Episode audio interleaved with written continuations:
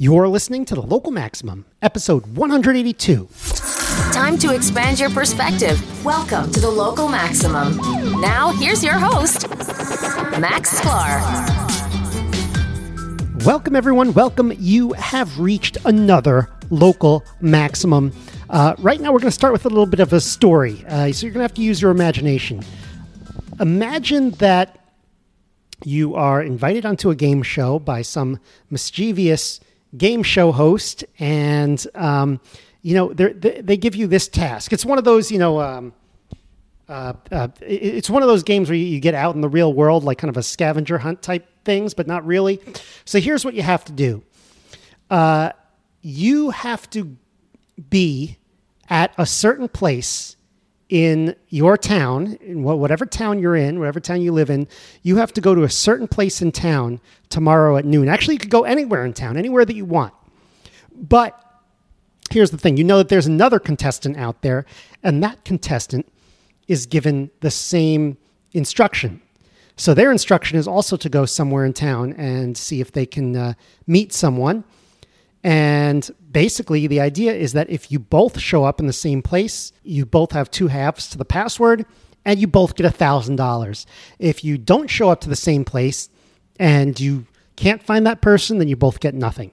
So you just have to go to one place. And you know, the other person is also asking, Do you go to one place? And the question is, Where do you go? Um, and obviously, it depends on what town you're in. Uh, but this is actually a problem in game theory and economics.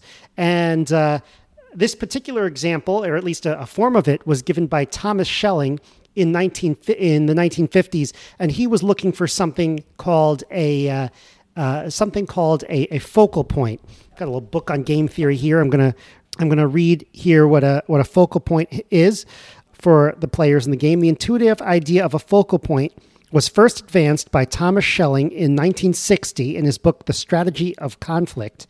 It refers to a strategy vector that stands out from the other strategy vectors because of some distinguishing characteristics. Okay, so uh, what's going on here? Uh, a, a, focal point in, in this case is some place in town that you know is a good meeting place. So the idea, the the example that uh, Schelling gives, which is still uh, what is it now? Eighty years later? Wait, nineteen sixty to yeah, like eighty one years later. No, no, no, not eighty one years later. Oh my God. no, there are a lot of people I know who were born in the 60s. Okay, 1960 to now, sorry, 61 years later, mm. is um, is that uh, you would go to the clock at Grand Central. I know that's where my family likes to meet. If you're if you're in Grand Central, that's where most people would meet. Uh, if you had to meet someone in, in Manhattan, in New York City, but if you're uh, in a different town, it might be a different place. Is it, you know, do you go to City Hall? That sometimes is kind of an awkward meeting place. That might not be the place to go. Um, I'm, I'm trying to think, you know, for here in Salem, New Hampshire, I'm really, I'm really just not sure where I would go. Uh, for for Brooklyn, I'm really not sure where I would go. Uh, if it were, you know, let's see if I know if I was downtown, I'd probably meet in front of, in front of Borough Hall, but uh, um, I don't know. Or do you meet in front of the uh, the bridge? If you, I, I, it's very very unclear. And so, but you know, you could play this game a bunch of times, and you can sort of uh, imagine it as. You, you, know, you, you can imagine playing a game of, of Family Feud, where this becomes a lot more obvious. Like, you know, hey, we asked 100 people in Brooklyn where they would meet, and this is what they said. And then you can start guessing places. Um, and so, and that's what makes Family Feud so fun. It's because it's actually based on a, uh, an actual problem in in game theory, which in this case is called the coordination problem. So the coordination problem is you, you're trying to match other people. You're not necessarily trying to get a right answer, but you're trying to match the answer that other people give. And so uh, that's sort of the problem of coordination, and that is the the problem of the the game where you have to meet someone, and that's also the problem of Family Feud.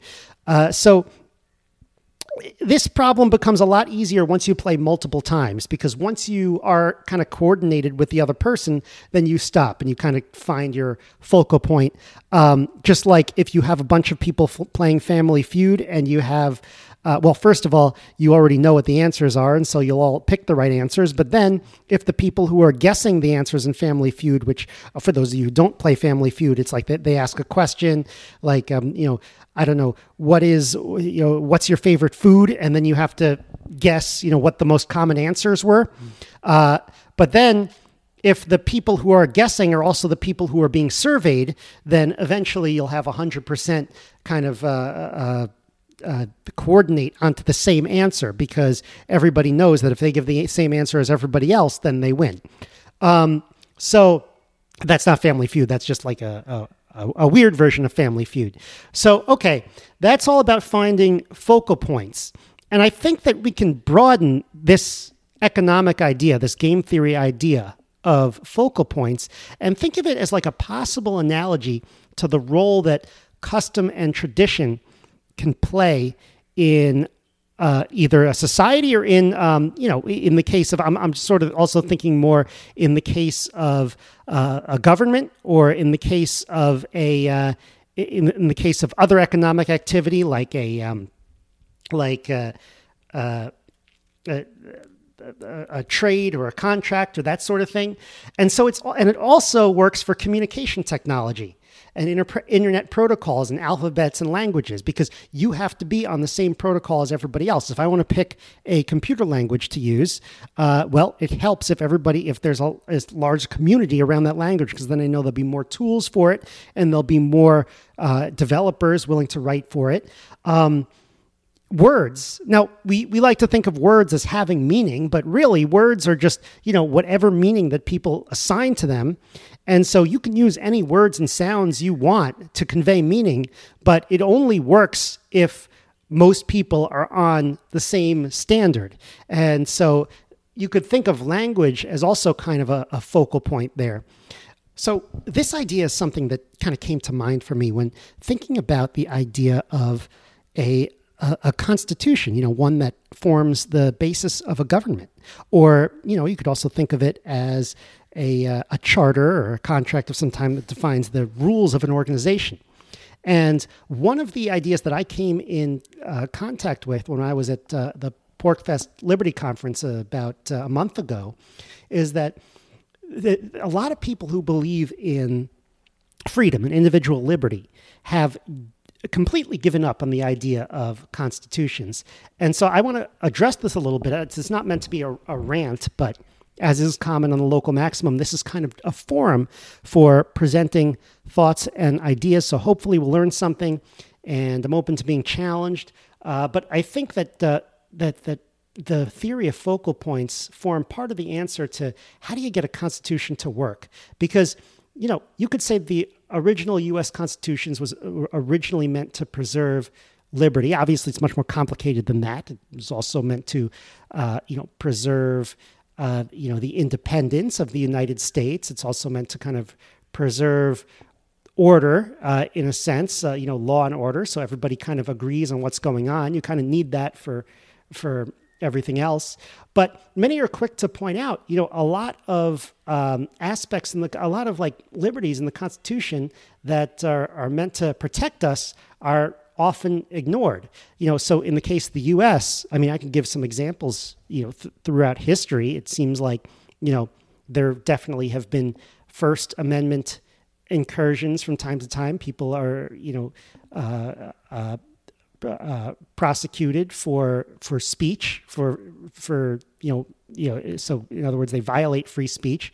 This happened you know notably uh, during World War One. Um, also in the late 1700s under the Alien and Sedition Act. Uh, so, and you know, some people uh, maybe if we talk about the, the Second Amendment. Maybe people who care about gun rights say like gun rights have been violated. Maybe people who care about the Third and Fourth Amendment maybe say uh, due process has been violated. So they're kind of say, okay, well, this thing this thing just didn't work. Is kind of the uh, is kind of the takeaway. And I want to push back on this a, a, a little bit. Um, you know, well, first of all, let me keep going on the, the argument that the Constitution didn't work. So people can point out that in other countries, it's more obvious that the Constitution didn't work. Uh, so, for example, in the Soviet Union, they did have a Bill of Rights that was, you know, said, hey, you have, uh, you know, the the right, uh, freedom of assembly, and um, the the um, you know the right to um, to uh, uh, to free speech and all that, and that was just completely uh, ignored. Um, and also, like the UK has an unwritten constitution, um, and so you would expect it to be even worse. But I, you know, it, it still does better than the Soviet Union than to protect than protecting people's rights.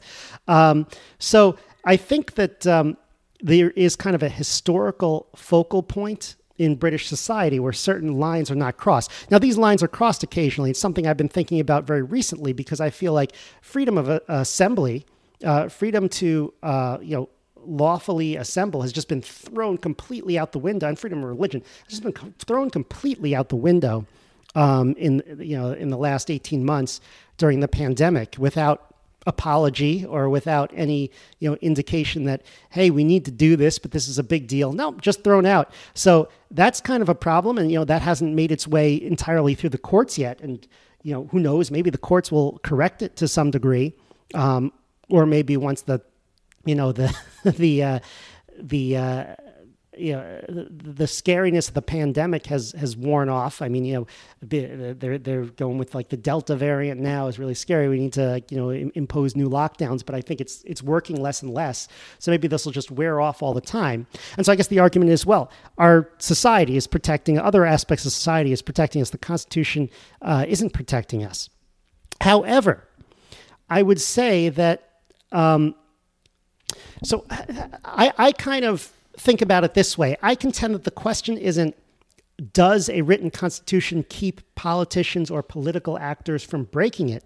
Uh, the better question is the, the, the one that an economist would make, which is does having something in the Constitution improve the chances that it'll get done that way versus not having it in there. So here are some examples. I'm just going to go back to the Bill of Rights, for example, which is the First and Second Amendment. Uh, despite the fact that you know you can point to places where uh, you know, freedom of religion, freedom of assembly, right to bear arms have been violated. Those have held up pretty well, even when kind of society, even when the the, the general uh, thoughts in society have kind of turned uh, against it. So there are some exceptions, but what you know, First Amendment parts of the First Amendment completely take, taken away during lockdowns, other time in history. But but would it have been uh, taken away more had it not been in the Constitution? So uh, it, it also like the, the right to freedom of speech has been pretty well fleshed out and defined by the Supreme Court.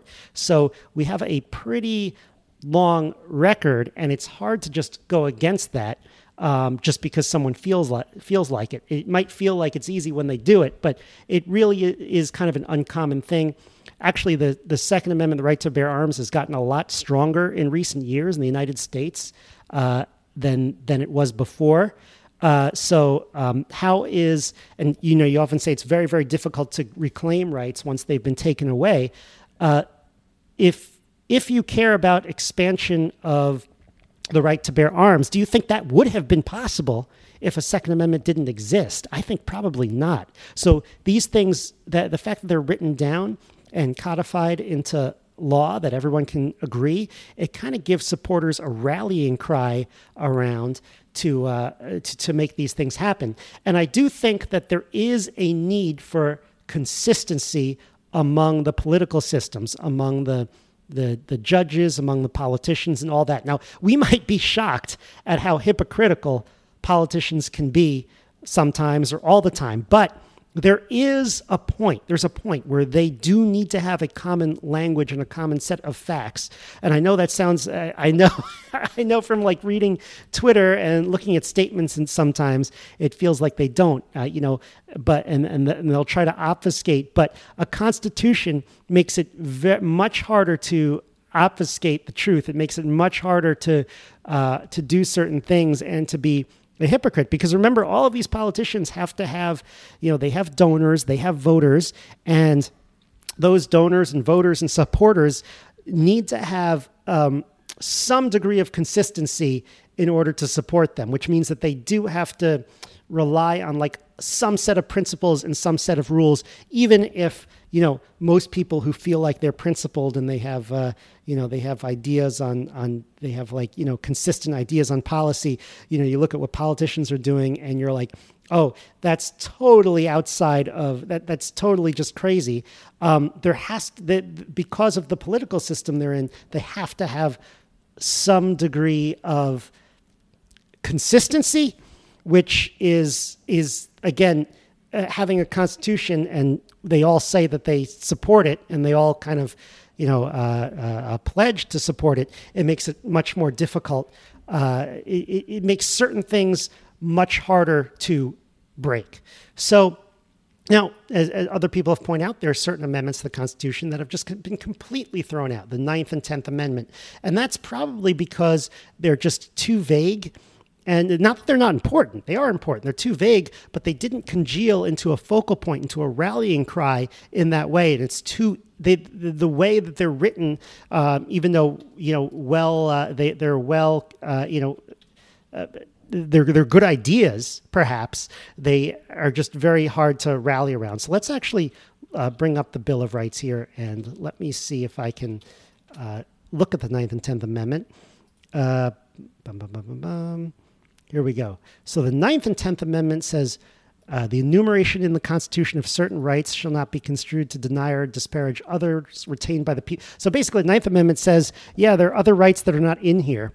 Well, great, but the the actually some of the people who were originally uh, creating the Constitution didn't want a Bill of Rights because they said, well, you know, no, the people have rights, and it just it doesn't need to be in the Constitution.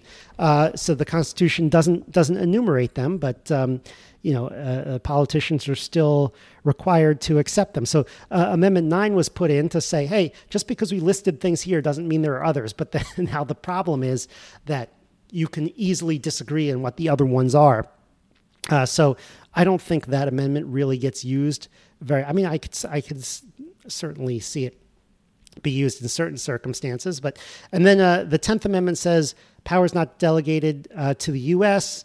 Um, are reserved to the states or the people. But of course, if you are consistently expanding which powers you think are delegated to the federal government, then you know you just it's kind of uh, begs the question here where it's just like okay yes there are powers that we leave to the states uh, but we're not really clearly defining what those are. So you could almost tell when it's written that it's sort of easy to keep expanding and expanding and expanding. So maybe those can go through a rewrite where uh, there uh, you can be a little bit more specific.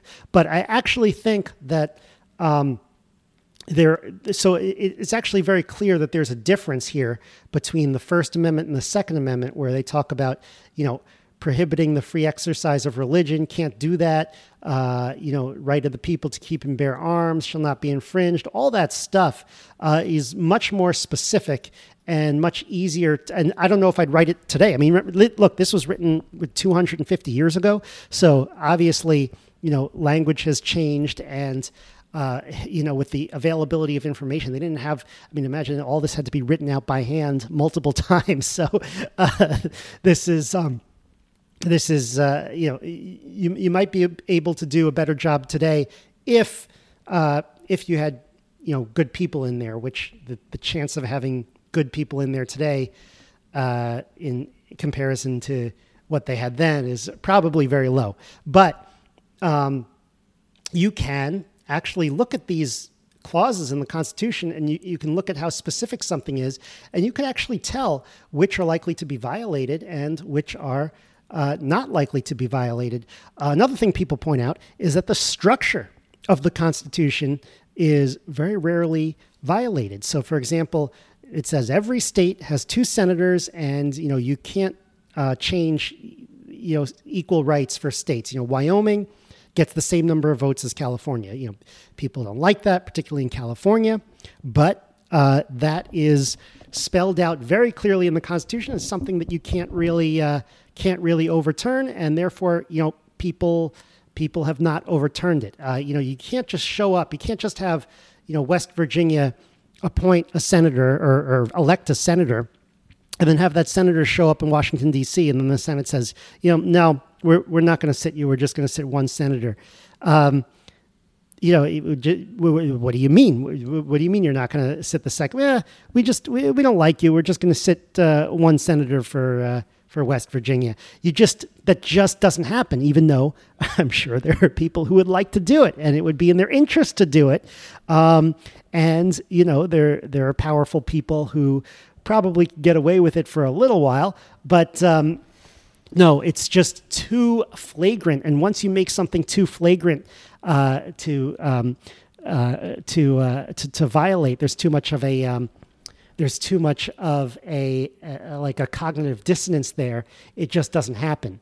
Um, now, interestingly enough, uh, delegates can be removed from Congress, and so that is a structural issue that could be a problem sometimes. Uh, it's kind of funny, like, why doesn't this happen more often? I mean, in the United States, uh, it has happened several times, uh, and, and, you have to do it by a two thirds vote of the uh, of of Congress. It's very difficult to do. Um, so. I think that's in some cases, you know, in, in other countries, particularly countries that are heading down the path of authoritarianism and, and dictatorship, uh, they'll just wipe out you know people parties and, and people in, in, in their legislature they don't like. So uh, you know a, a, great example that i happen to know about is the you know nazi germany and the and the weimar republic. Um, basically the the last somewhat free election i guess that the the weimar republic had they had the uh, they had the nazi party and the communist party have lots of seats in the reichstag. And both of those are totalitarian parties, but they couldn't insti- they, they, they couldn't institute so they, they you know they both believed in state socialism. They both believed in uh, in you know not having a, a, a democratic uh, legislature representative republic. They both want they all power in in the state. Uh, but they couldn't do that together because the nazi party would never um, would never do a coalition with the Communist Party uh, because they had different state ideologies. So uh, what would what happened? So you know, how, how do you overturn democracy? Uh, with with with that happening, I mean, you might have to, you know, uh, they might have to agree with the um, with the democratic parties of uh, of of the Weimar Republic, you know, the Social Democratic Party and and and the Center Party. You know, they had a ton of parties over there. Um, so their strategy was, uh, well, the Nazis, they basically took over after the Reichstag fire. Um, a bunch, so there was a, a fire at, at, their capital. Um, it was set by people unclear, uh, a bunch of some communists, uh, maybe, although there, you know, people still think it might have been kind of a false flag op- operation by the Nazis themselves. So they used that opportunity to ban the Communist Party uh, from the Reichstag, well, we can't have that. They're burning down the, the building, so we have to get rid of them. And so once they got rid of them, then they could pass the Enabling Act that get, lets them get rid of the next party, which was the Social Democratic Party. Then they got rid of their allies, and they get rid of the, the Center Party, and so on and so forth. So they sort of did a. Um, they sort of did a party collapse where they get rid of one party, then they're a much bigger percentage of the parliament. Then they can get rid of the next party, then they're a bigger percentage of parliament until finally, you know, it's a one party state. And so you don't want that to happen. Um, and in, in the US, comparatively, the last guy who was uh, who, who, was thrown out of Congress. It was a very, very different situation. This was a, a, guy called James Traficant. I actually remember when this happened in 2002. It was for corruption. And it's kind of a situation where it was, it happened, you know, probably for, for reasons why you would want to remove someone from, from the Congress. Uh, and, and it's a fun one because if you, you listen to him, he has so many very funny quotes. He used to say like, uh, here, here's one I'm reading. Uh, you know, uh, he said of Congress when they expelled him, many of them are so dumb they could throw themselves at the ground and miss. All sorts of, you know, all sorts of different funny. Maybe they shouldn't have thrown him out of Congress. I don't know, but it it's not the case where it's sort of a authoritarian takeover. It's it's just you know they yes the seat was open for a little bit, so you had people who were unrepresented, but then that uh, you know, it wasn't done for ideological reasons. It was, you know, that particular uh, House seat could then be elected in the next Congress, and, and, and the constituency there in Ohio, I think, were allowed to choose whoever they wanted. Now, there is currently actually an effort by one congressperson, Cori Bush, to, uh, along with like dozens of people in Congress, to expel large numbers of Republican representatives right now um, after the um, after the the riot at the Capitol, and that's still ongoing. So that seems a little bit more um, extreme. That's that seems like if that were to happen, then the Congress would be kind of a a, a sham in terms of a representative uh, body because you know it would be like a whole bunch of people expelled for ideological reasons, and then you know the, this faction that wants to the, the faction of people who are are doing the expelling then becomes a bigger percentage of the Congress. Then who knows? Maybe they'll expel more and more people until we have a one party state. But I don't think that's going to happen. Or I, I don't know that's not going to happen because you need two thirds of the vote to to do that, and you're not going to get two thirds of the vote. So and that's in the Constitution, and it's. I mean, yes, you could theoretically, you know, the. Uh, uh, the the leaders of of the House of Representatives, Nancy Pelosi, could just say, "Hey, you know, we're going to ignore this two thirds," but you know it's not going to happen. The Supreme Court would get involved, and uh, it's it, ta- it, when it takes too many people to uh, get around a very clear law. Uh, you just you this just won't happen. Um, or nor do I think they necessarily want to. So here are my initial conclusions. Again, this is just kind of a stream of thought, thought experiment a little bit. Um, here are my initial conclusions on what I think about constitutions. Constitutions are clearly not ironclad guarantees that that they will be followed. I mean, I think somebody at PorcFest said, you know, they should just add a clause at the end of the Constitution that says, "and we mean it," um, which of course is a is, is, a joke. I mean, the idea is that um, you know the Constitution doesn't do anything, so you, you know you go amending it you know, won't do anything. But I disagree. I feel like you can amend the Constitution, particularly structurally. It will have to be followed. And then also, even if you, um, you know, enumerate the rights better and have more specific, uh, you know, m- more specific things. Uh, like I, I feel like the right of assembly during a pandemic, you know, if that were protected or if there were very specific, like it said, hey, um, if there's a really bad pandemic, then it takes two thirds of Congress to overturn right of assembly, and that only lasts for six months, and then they have to vote again. Then I'm pretty sure that that would have had to been followed, and then who knows? Maybe that would have lasted for six months, and then you know I think you'd get uh, more than a third to uh, to block it the next time around. Um, so, and and I don't. I'm I'm pretty sure if it were that specific, that they wouldn't have been able to just go in and do it. Um, okay, so I, I think that um, certain structural rules provide a focal point. Again, from a game theory perspective, even though it's you know it's not a formal game, which is like you know when we talk about game theory, we're often talking about a mathematical game, but it's hard to dislodge that.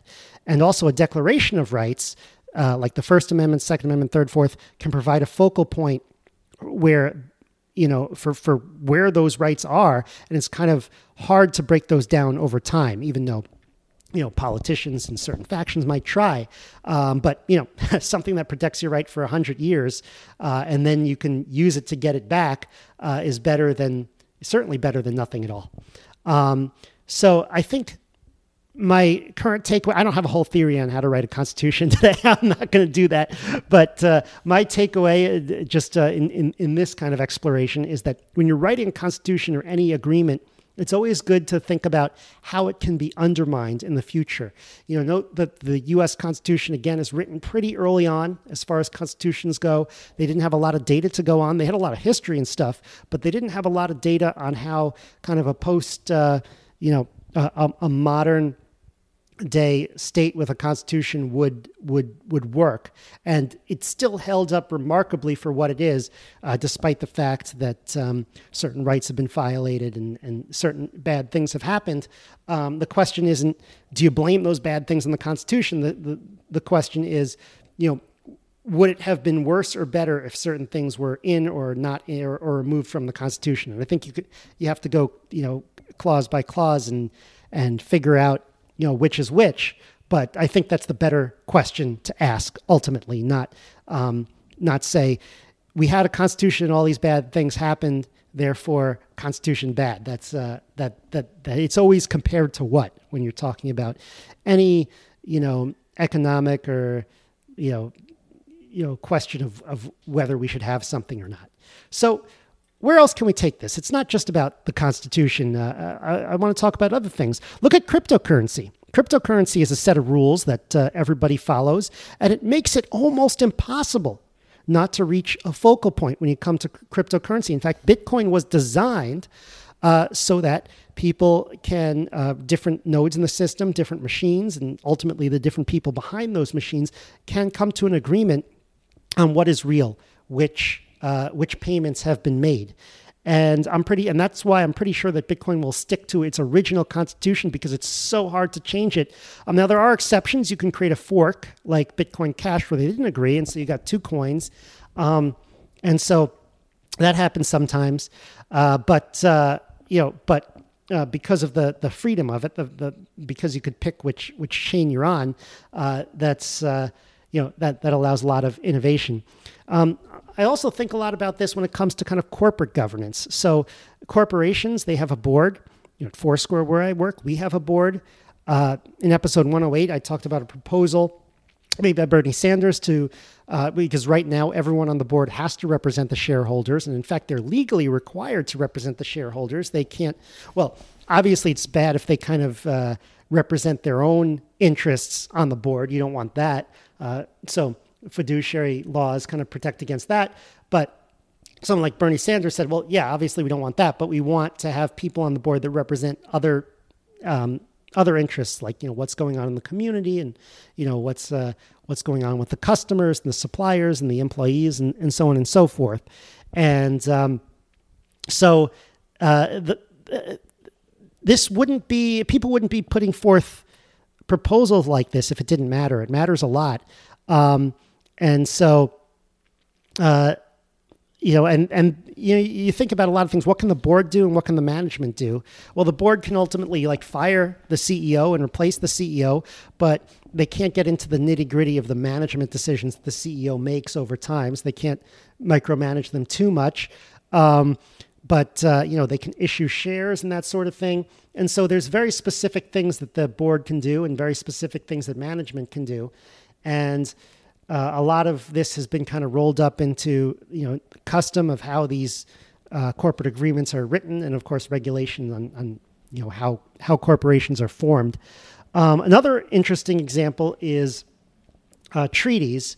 Here, a lot of times you're making treaties with countries that uh, that um, you don't trust. Or what was the uh, uh, I'm, I'm, thinking of the the treaty that Ronald Reagan signed with with the the Soviet Union and he used the the phrase "trust but verify." That comes from original Russian phrase, um, and so the idea was if they're going to eliminate some nuclear weapons or they're going to cut back on nuclear weapons, there has to be verification protocols, weapons inspectors to make it kind of difficult uh, uh, to cheat. And so, in this case, you don't really have um, you don't really have a expectation of of kind of goodwill of everyone kind of on the same page. And so if you don't have that, um, you you do have to have uh, some verification protocols like weapons inspectors or you know uh, checking for uh, radiation and that kind of thing. So more conclusion.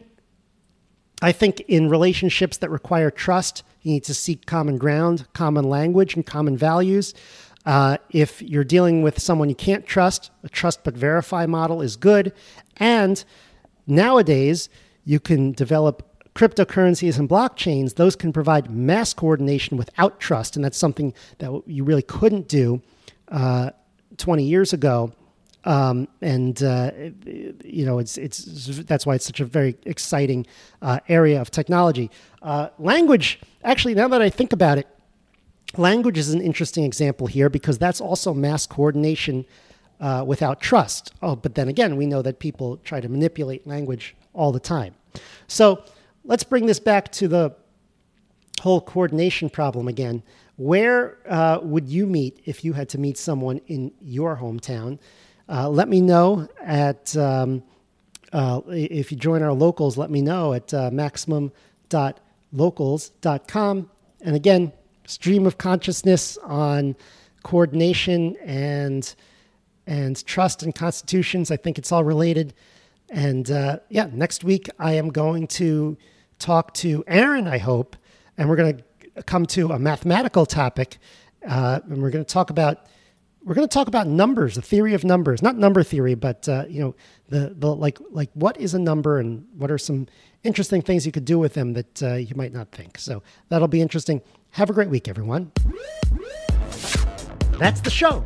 To support the local Maximum, sign up for exclusive content and our online community at maximum.locals.com. The local Maximum is available wherever podcasts are found. If you want to keep up, remember to subscribe on your podcast app.